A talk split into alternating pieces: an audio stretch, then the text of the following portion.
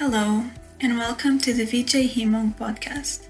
We are a global, open access multimedia channel that brings you the latest research updates in hematological oncology. We were thrilled to welcome the experts in a discussion on the latest developments in the field of multiple myeloma. Our speakers discussed the management of smoldering myeloma, transplant eligible patients, MRD evaluation, and relapse refractory multiple myeloma. During this discussion, is Mohammad Mohty of Saint Antoine Hospital. He is joined by Francesca Gay of the University of Turin and Saad Usmani of Levine Cancer Institute and Atrium Health. Hi, everybody. I'd like to welcome you all to this uh, first myeloma sessions on the video journal of HemOnc. Uh, today I'm uh, very privileged uh, because I'm joined by two wonderful friends and colleagues. Uh, ladies first, Dr. Francesca Gay from the University of Torino. Let's talk it in the Italian way. Uh, and by Dr. Saad Usmani from the Levine Cancer Institute and the Atrium Health uh, in Charlotte, in the United States. As you know, I think over the last few weeks, we have witnessed an amazing uh, amount of new information in the field of multiple myeloma. Uh, I'm 100% convinced that we uh, can spend the full day uh, trying to summarize all the available new research evidence. However, uh, for uh, today, uh, we will try uh, to structure this into, I would say, four topics that I personally believe, and I hope my uh, panelists would agree with me, uh, into four major topics. one about smoldering multiple myeloma, which is really becoming a matter of concern these days because uh, probably will have to treat these patients. Then the transplant eligible patient, where things are moving quickly, uh, especially when it comes to uh, induction regimens. This will obviously lead us to the evaluation of minimal residual disease or measurable residual disease and its a true value, uh, not only in terms of a prognostic impact, but maybe to drive and guide the therapy of our patient. And finally, the fourth topic until we find a cure to everybody, we'll still have to deal with the relapse refractory uh, myeloma patient. And here uh, we do have some very, very good news about new agents, new combinations, cellular therapy, uh, T cell engagers, and we'll hear some very nice data. So, uh, Francesca, Saad, welcome. Thank you. Thank you. It's a pleasure to be here. Thank, Thank you. you for joining. So, let me start first by the management of high risk smoldering multiple myeloma. Uh, and my short, simple question, and let's start with the ladies. Francesca, uh, what's your, I would say, feeling today about this topic based on what we heard recently uh, from different groups? Well, I think that uh, if you think about curing someone in myeloma, Probably the tricky point is to define those patients who have this high risk disease but that uh, did not develop yet uh, the CRABs. So, where you can treat early, probably you can have a disease that is more sensitive to therapy than later on, where the disease is more aggressive. So then uh, I think that in principle, if you identify those patients who are really at a high risk of developing a symptomatic disease and you treat them with a proper therapy at the time uh, where the disease is still asymptomatic, then you probably have found your the, the small population of patients that could be cured. So the, the first question I think is uh, who are those patients that are really at high risk. We have seen several definitions in the coming in the last years from the myeloma defining events of slim crab that actually are what we first defined as smoldering to the most uh, recent definitions the, the 2020 definition for example so I, I, I, honestly i don't know who are really these patients who are going to become symptomatic. There are several criteria and probably most of them are, are, are valid but this is tricky to, to for the research now to identify correctly this patient. And the other point is what is the correct treatment approach. So you can have two philosophy. One is treat and cure. So give them everything and use the high dose therapy. The other one is just control the disease to my opinion, I would honestly be more in favor of a more aggressive approach is possible in an attempt to cure the disease and to give treatment-free interval in this population. But this is just a personal opinion, and I'm curious about what uh, Saad and you think about it. No, I, I, I, I think, uh, uh, and Saad will confirm or not, uh, we are all on the same line, and we believe that in hematology, uh, you win when you intervene early. And we also know in oncology in general uh, that you would try to detect the so called in situ carcinoma. And this is why we do breast cancer screening and we encourage uh, all uh, and all uh, healthy people, whenever they have a risk uh, factor related to family or age, to go into these screenings. Uh, then one would wonder philosophically why in multiple myeloma uh, this should be different. I mean, uh, I have rarely heard that uh, you would wait uh, until acute leukemia uh, before treating uh, an MDS, you know, a high risk MDS. But now, my question to you, Saad, how confident do you feel about our capacity uh, to detect or categorize these so-called high-risk smoldering multiple myeloma because this is a key issue.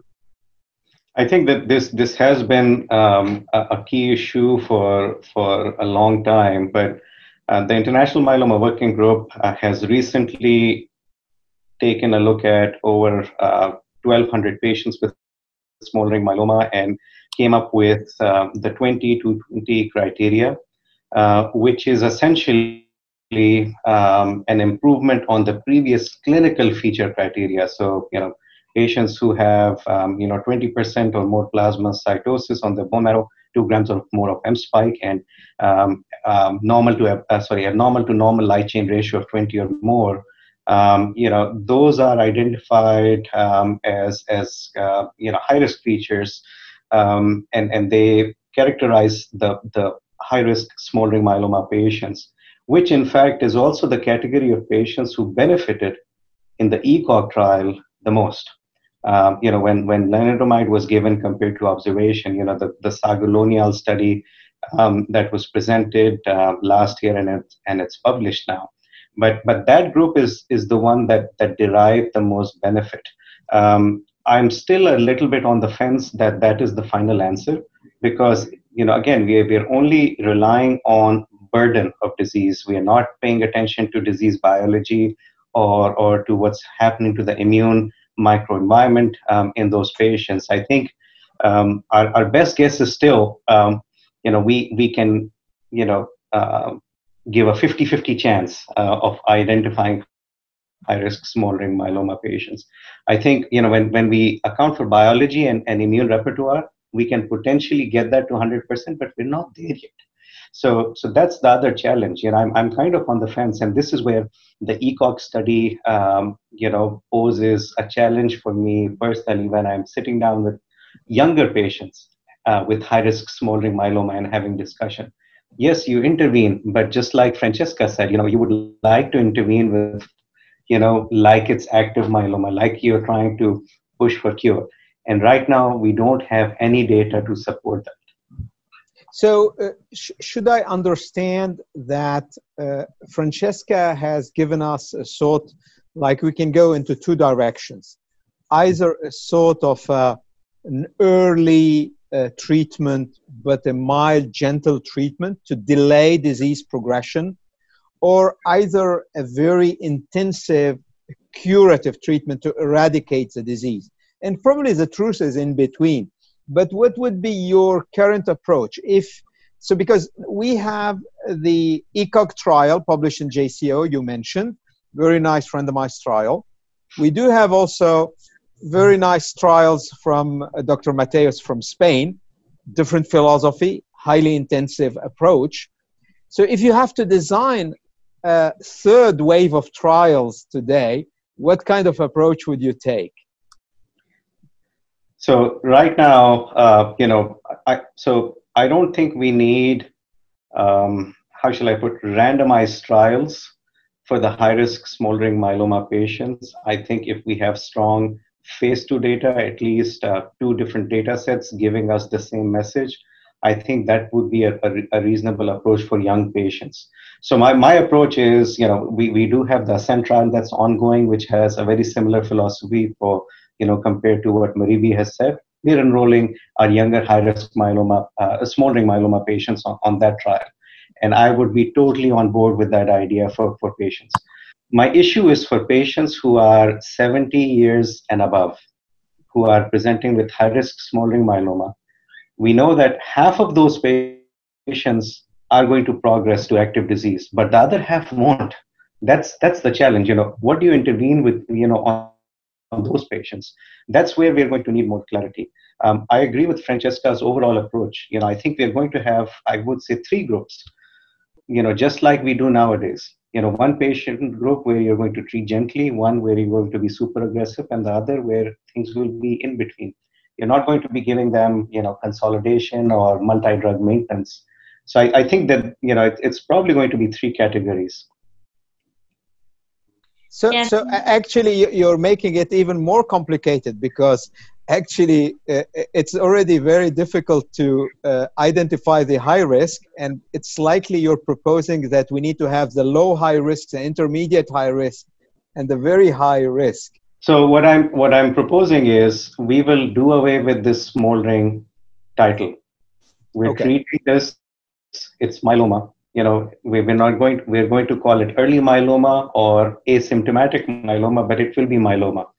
But even today, you know, for our patients, we have transplant ineligible where we treat relatively gently, you know, with easier treatments. Uh, patients can do very well with easy triple drug regimens like DRD but then we also have patients who are getting, you know, PIM at induction, transplant, consolidation, and then going on to maintenance.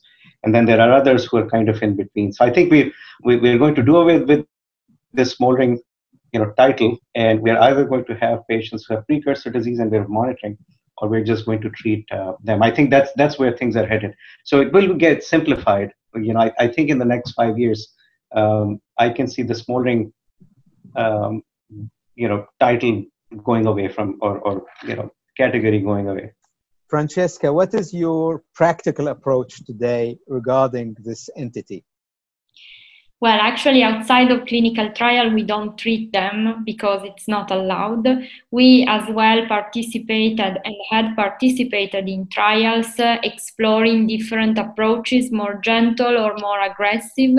I totally agree with what Saad mentioned about this different approach that simply means that you have a patient that has an early myeloma. So we, we can call it high risk smoldering, but actually is myeloma at the early stage that is going to progress. And of course, in a young patient fit, it's easy to give to the patient the whole bunch of, of therapy with induction, transplant, and so on. In an elderly patient, you modulate it according to the fitness as you do in myeloma. And it's uh, extremely important to me also in elderly patients, even the ones that are 70 and more of age, because think about the impact of quality of life of a bone fracture of a renal failure also in these patients so maybe if they are very elderly you are not uh, you are improving their uh, of course their life expectancy but also you are preventing the the occurrence of the crab symptoms that can affect a lot their quality of life. So uh, it, this, this is import, equally important in young and in elderly patients. Of course, the youngest are the one for whom you can reach probably the longest duration of remission with intensive therapy and prolonged overall survival. Well, uh, this is really fascinating, and I would personally consider that smoldering multiple myeloma is really uh, work in progress. And obviously, uh, we all agree that at the end of the day, our goal is to intervene early in order to eradicate uh, the disease from the beginning and avoid any uh, organ damage. Now we know very well that actually we can achieve this kind of functional cure, uh, especially in the transplant eligible patient. And that brings me uh, to our second topic for today, which is about the progress that we have seen in the transplant eligible patient, namely the uh, changes or uh, advances we've seen in induction. Uh, I believe VRD, maybe VTD in uh, European countries, in some European countries. So bortezomib, lenalidomide, dexamethasone, bortezomib, thalidomide, dexamethasone have been considered as standard of care regimens validated through randomized phase three trials from Italy, from Spain, from France, and many other groups.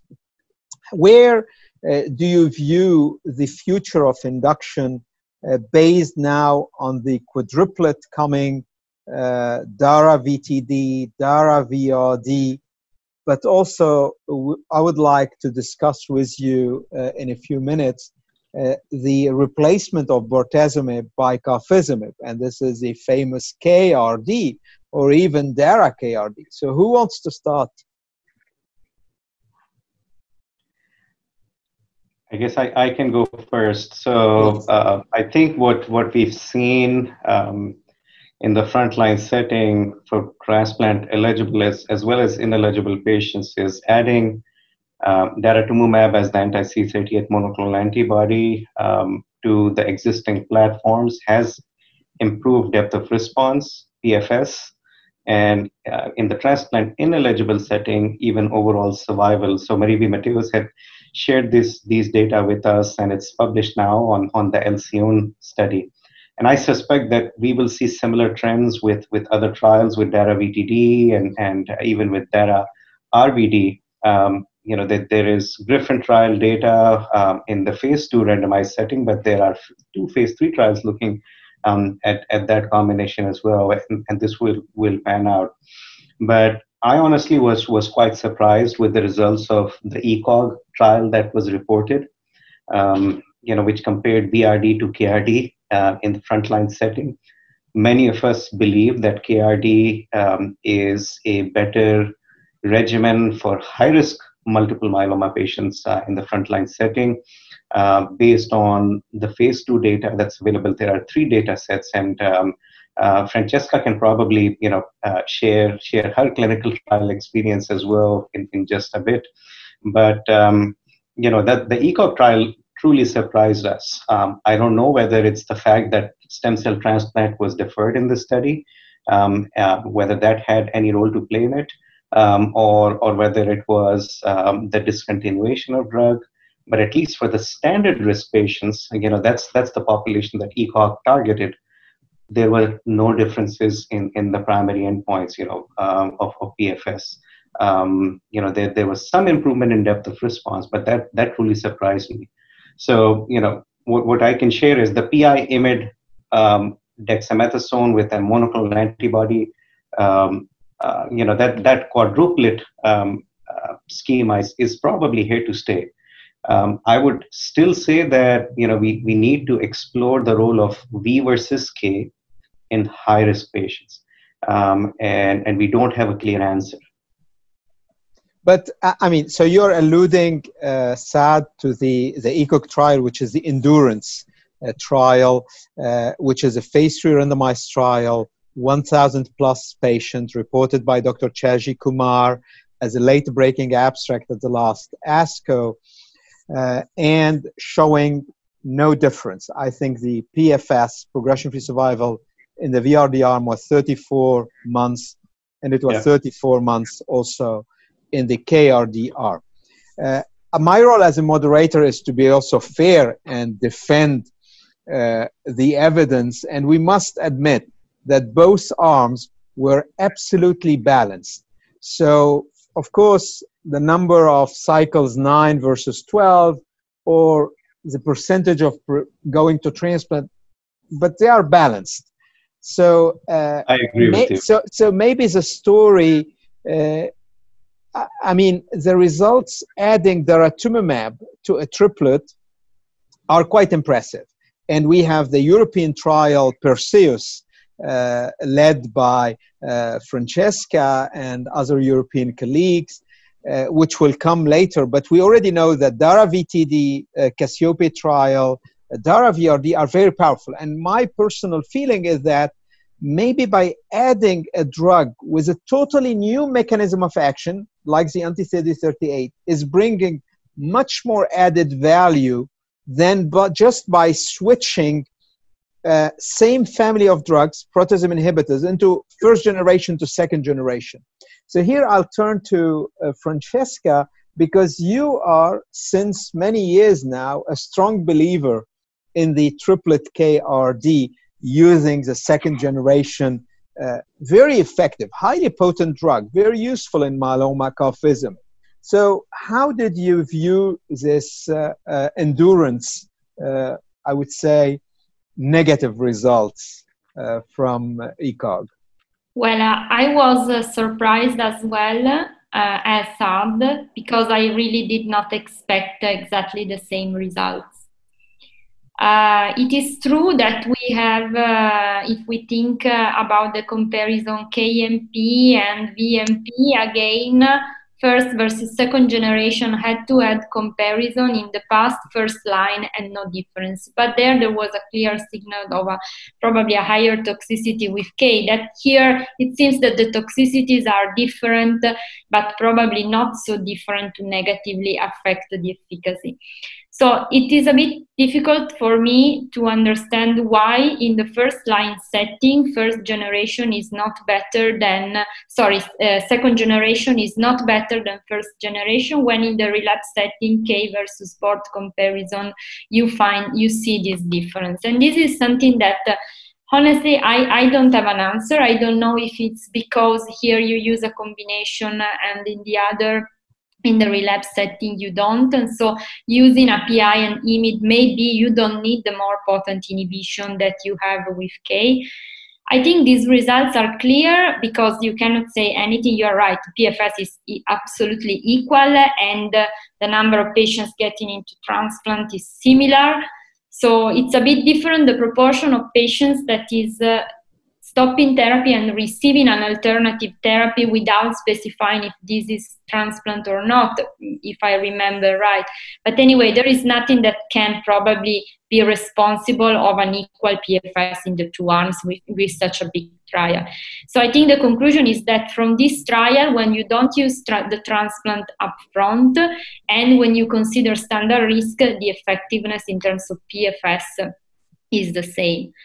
Uh, I think you are right when you say that using a drug with a different mechanism of action can be can be better. Of course, if you add a fourth drug to a combination, either you have an extreme increase in the toxicity, or four, if tolerable, should be better than three.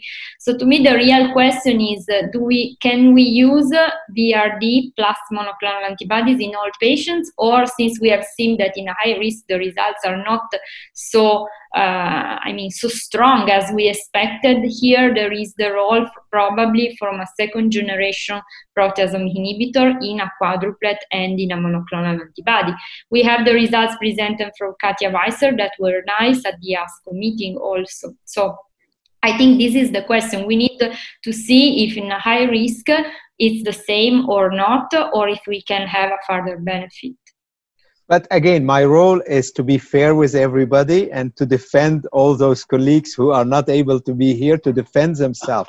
and in the last ASCO, we have seen a very nice meta-analysis looking into all the DARA daratumumab-based uh, combinations, relapse or frontline, showing that uh, the addition of daratumumab is useful in the high-risk population. So just to mention uh, that we have this meta uh, analysis. So let me ask uh, both of you because again, what I like in these discussions, I think, I mean, randomized trials uh, are lovely. We need them to move the field to get approval.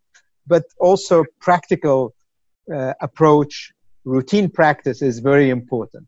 So, today in your practice, Saad, what is your, let's call it, gold standard induction regimen in a standard risk transplant eligible myeloma patient? Um, so we are utilizing uh, DARA RVD as part of our frontline induction. Okay. Um, again, because um, you know our, our, center led the Griffin trial, and um, you know we when when those initial data were reported, um, the NCCN guidelines had already incorporated uh, DARA VTD uh, as a category one based on the FDA approval, and we since since we are already using VRD um, in the US. The insurance companies have been forthcoming, um, and we have not faced any issues for our standard risk patients. That's our front line. So, for, for the sake of the reference, so you're referring to the Griffin trial, which was published recently, pre published in Blood uh, by Dr. Voorhees and colleagues. Uh, uh, uh Doc Francesca, what is your uh, current induction? Regimen, standard of care? Uh, I live in Italy, and the only induction that is allowed is VTD. But we love Italy. Don't worry. You shouldn't be ashamed of it. no, but well, I, I, I totally, I know that this is suboptimal. We have data that a four drug combination is better, that VRD is more tolerable. We don't have a randomized VRD versus VTD, but we have strong data on meta analysis. Unfortunately, the truth is that in many countries, and mine is one, you can use just what is approved, and the approval of the drugs is not fast. So, what we are currently using, except for clinical trials, is VTD. And actually, here I would like to mention that in terms of approval, uh, we have daratumumab VTD, bortezomib, thalidomide, dexamethasone, which are approved, uh, which is approved only by FDA and EMA. Uh, approval is slightly different from reimbursement, of course, in different mm-hmm. countries. So, well, uh, uh, I think uh, we will close this induction, I would say, chapter. But I guess the goal of everything we are trying to do as part of the induction is to achieve a very deep negative measurable residual disease because we are all believers in the field that uh, MRD negativity is a good starting point for an improved outcome. So I'd like to hear briefly from both of you uh, what are how are you using MRD today uh, is it in routine practice? Is it in clinical research? And where do you view uh, the utility, you know, the how useful is MRD in the near future? Okay, so maybe now I can start now. So uh, in clinical research, we use MRD routinely that now is part of all clinical trials uh, most of the time with a sequential monitoring in an attempt to get, uh, get gather a lot of data that then we can analyze and we can understand how can the outcome of patients who for example maintain a sustained mrd negativity be, be affected. And so that we can plan future trials that are mrd driven when you decide the treatment strategy according to the response in clinical practice, at least again in my country, this is different because there are reimbursement issues that we have uh, to face every day. So our decision is generally to perform MRD mainly in high risk patients uh, and uh, in the post transplant time point, where we decide how to modulate and intensify treatment according to response. We used to do this in standard and in high risk young patients we are more keen in de-intensifying or stopping therapy after, let's say, a period of maintenance in standard risk and in high risk at going on intensifying treatment giving the second transplant giving maybe a consolidation and so on so this is what we routinely do because uh, we have to restrict the number of patients for whom we use uh, the, the technique that is not reimbursed. So I'm, I'm curious, Francesca, because you highlighted uh, the high risk population, let's say deletion 17p patient, and you said you look to MRD negativity uh, more frequently in this population. Is it frequent to achieve MRD negativity in this high risk subgroup? I mean, I thought that it's quite difficult. No, but we have generally a definition of high risk that is a bit broader than just the deletion 17p. So okay. we know from the data that deletion 17p is difficult that they get MRD negativity, particularly with the regimens that we are using outside of a clinical trial.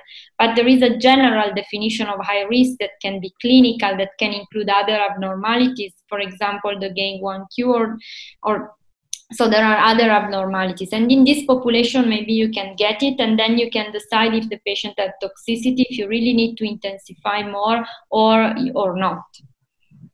Saad, where, where do you see the future of mrd evaluation in myeloma?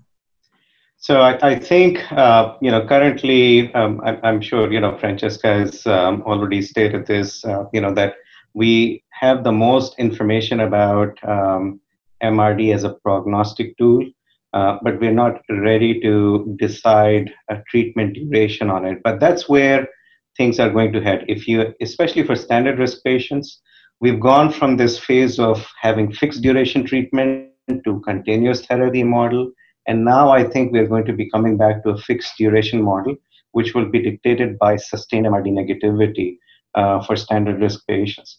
For high risk patients, I think maintaining MRD negativity is going to be a therapeutic goal, but we are not there yet for that patient population. I think that's the population where um, you know uh, MRD will at least now stays as a prognostic tool, but um, for uh, until we develop therapies that can overcome high risk, I don't think that the high risk patients will we will move away to a fixed duration treatment schedule. I think many of us will feel uncomfortable taking the foot off the pedal for the high risk patients. They should be on um, continuous therapy. I mean, uh, when I think about MRD uh, use in clinical practice to guide therapy, uh, I always think now uh, uh, about the so-called master trial by Dr. Costa and colleagues. It, it's quite amazing because uh, he has used a sort of a super quadruplet regimen, uh, daratumumab and KRD that we discussed a few uh, minutes ago. Uh, would you how, how how comfortable are you with such an approach outside a clinical trial? Um, I think not outside the clinical trial yet, but um, you know I have to say that there are um, three other efforts beyond the master trial that are asking the same question, but but with different schemas. So um, there, there's a study that Andreas Jakubowiak from the University of Chicago is doing with with a very similar kind of a design. The PI, IMiD, and anti-CD38 monoclonal antibody as part of induction consolidation and then asking the MRD question. Ola Landgren actually presented some of his data, and our center is doing some something very similar. But all of us are trying to de- define, you know, when to stop. Um, I think that's the trial that we need to do. Um, you know, with uh, the master protocol, yes, we are looking at MRDs at specific time points, but everyone is getting high dose melphalan. So, you know, I, I think the right treatment trial um, should be one arm getting the standard of care treatment and the other arm actually developing this response adaptive strategy and seeing which one comes out on top. So I, I think I would love to have a global trial where Francesca, you and I, and all of us can can sit down and design something. Um, I don't think pharma will do this, but I think all of us together can can sit and design the study. Uh, the master protocol will, you know, it's it's the first um, prototype, but it can help us in in designing this this dream trial. You know the uh, you know and, and, the number of uh, sample size we'll need is probably more than 2,000 patients. But if we put all our minds together, we can do this. Well, I mean, I, think your your your your, last uh, sentence sounds like music to my ears, and hopefully will make it because uh, I've never met a, a, patient who was telling me, uh, "Oh, I love continuous therapy," and MRD, I think, uh, is definitely uh, the right tool to help us to refine the duration of therapy and to identify uh, in a dynamic fashion the high risk patient versus maybe the standard risk where uh, our approaches uh, can move away from this long standing one size fits all. So we'll see how the future will be. Okay, now let me move to our uh, relapse refractory uh, topic. Uh, unfortunately, even the patient who achieve MRD negativity in myeloma, in contrast to ALL, for instance, or in contrast to uh, lymphomas, uh, many of these patients will continue to relapse. And this is why we need more and more relapse options. So maybe uh, both of you, you can give us uh, about uh, your the there are plenty of options. We have CAR T cells, we have drug conjugates, uh, we have bispecific T cell engagers. Uh, and when I say CAR T cells, we have also the NK, the gamma delta. Um, uh, you, we have the bispecific CAR uh, T cells. So, where what, what's your favorite option? I know Saad, you made a very nice presentation at ASCO about a new T cell engager, uh, but maybe Francesca, you liked something else. So, Francesca, what, what's your favorite one or two new tools these days? Well, leaving the T cell engager to Saad, I think that is the right person given the, the wonderful presentation that he had. I think that uh, when we, we think about immune therapy, and uh, T, I think both T cell engager and CAR T cells, of course, uh, are the ones that are have the most uh, most striking results. Uh, it would be nice uh, if we can uh, really understand which patient may benefit from one approach or the other. The advantage of the CAR T to me is the one shot. If you can give that one shot and get the prolonged remission. If this is the case, probably now we are studying them in a population of patients where, of course, you cannot achieve a prolonged duration of remission. But if this will be the case, moving them early on, I think they, they are one of the most appealing treatment strategies at all. Uh, on the other hand, all the other treatments are treatment that you need to to administer for a prolonged time period. And as you said, there is no patient that wants a prolonged therapy. Even if in the relapse setting they accept it more easily because, of course, the disease relapsed several times. But, uh, well, the option of giving a fixed duration of therapy, and maybe with some immunotherapies we can, we can have this, it's uh, certainly appealing. Most of the other agents, small molecules and so on, everything is prolonged therapy and with a burden of toxicity. So no, I, I, think CAR T cells are definitely very attractive, and the results are really uh, very nice. I mean, we've seen the results of the KarMMa uh, trial for, by Dr. Munshi, multi-center, large-scale, 140 patient, clearly reproducing the results achieved with smaller trials. And this is always good news because sometimes we have some disappointment between the smaller trials results and the larger trials. We have the Cartitude uh, trial, also very exciting. But then uh, someone can challenge uh, these cellular therapies by saying, oh, I prefer to have off the shelf uh, antibody T cell engager, maybe a drug conjugate, maybe a bispecific. Uh, Saad, can you give us a summary about your favorite topic these days? Sure, absolutely. I, I you know, first I, w- I would like to start with agreeing with Francesca. I think the major advantage that CAR T cell therapies have is, you know, you you just it's a single shot, and then you know patients can cruise without treatment for for for quite some time. You know, at least at, at the current follow-up, we're seeing a lot of patients.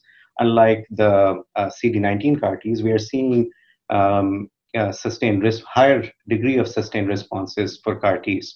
But you're right. You know, I think you know the CAR T cell therapy is restricted to uh, centers that can administer cellular therapies, and and you also require um, uh, the bridging therapy and, and disease control um, to collect uh, T cells, manufacture them, and deliver them to patients. So, um, if someone needs treatment right away, then I think you know CAR Ts may not be you know the the best um, uh, modality to pick, and this is where bispecifics and even ADCs may come into play.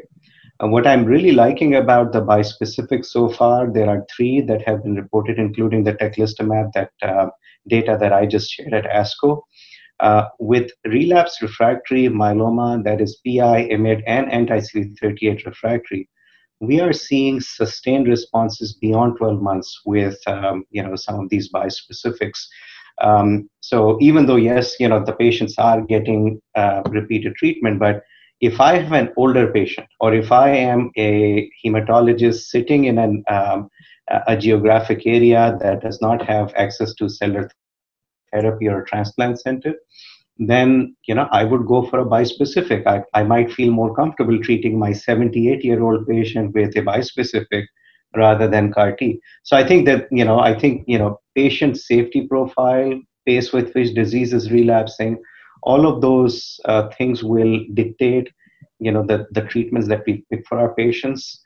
It's also quite possible that that for the frontline treatment. You know, I'm, I'm actually moving ahead of where, where I should be thinking. But you know, once the CAR Ts and bispecifics move to earlier lines, there's also possibility of utilizing bispecifics in consolidation and maintenance strategy for patients not not achieving the best um, you know MRD negativity, for example. So I, I think you know there, there's a lot of potential for each of these treatments. I think you know there there will be patients who actually benefit from both as part of achieving MRD negativity as the goal? Well, I think uh, we have a lot of hope, I think, uh, for our relapse refractory patient. And I must emphasize, and I think this is really a very important message, that initially we used to think that the first line is really the most important, but now we are able to achieve at the level of the second and even third line very important uh, duration of response and uh, progression free survival. And putting all this together, we have seen uh, an amazing increase in the uh, median uh, survival of multiple myeloma patients. So, uh, this has been absolutely fantastic. Uh, I'd like to thank you both for this uh, uh, lovely discussion. my take home message, and I hope you would agree with me from this discussion, is that the field is moving more and more towards early intervention. And we didn't mention, for instance, the sub analysis of the slim crab criteria, slim crab group from Cassiope. Uh, these, is, these are patients who were included in the Cassiope trial presented at ASCO. The induction uh, prior to transplant is moving into quadruplet apparently, and this will allow to deepen MRD negativity. And if you deepen MRD negativity, you will refine and further improve the outcome of the patient. And if patient relapse, actually now we have a huge panel of different options. The usual three families uh, IMiD, and we should not forget the new kit on the block, CELMoD, iberdomide, uh, coming uh, very soon, very uh, nice phase one data. Uh, proteasome inhibitors, and we heard a lot about uh, the impact of carfilzomib and how it can fit in the different scenarios. Uh, but we should not forget oral proteasome inhibitors, which can be useful in many elderly patients. We didn't mention them, but uh, they uh, can be very useful. Drugs like ixazomib. Uh, and of course, immune therapy uh, on a larger scale, whether cellular therapy or pharmacological immune therapy through drug conjugate. Belantamab has been really on the podium during ASCO uh, we didn't uh, give all details because uh, we didn't have much time for this. Uh, and of course, uh, the T cell engagers and bispecific antibodies. So, with this, thank you both. And wherever you are, I wish you a nice day, a nice evening, Uh, and hope to see you soon. Thank you. Take care, Mohammed. Take care, Francesca. Care, both of you. If you have found this podcast useful, please leave a review and subscribe on your favorite podcast app, including Apple and Spotify, so we can continue to deliver expert led content to you. Follow us on Twitter at VJHemOnc to join in the conversation and visit vjhemonc.com for the latest updates in the field.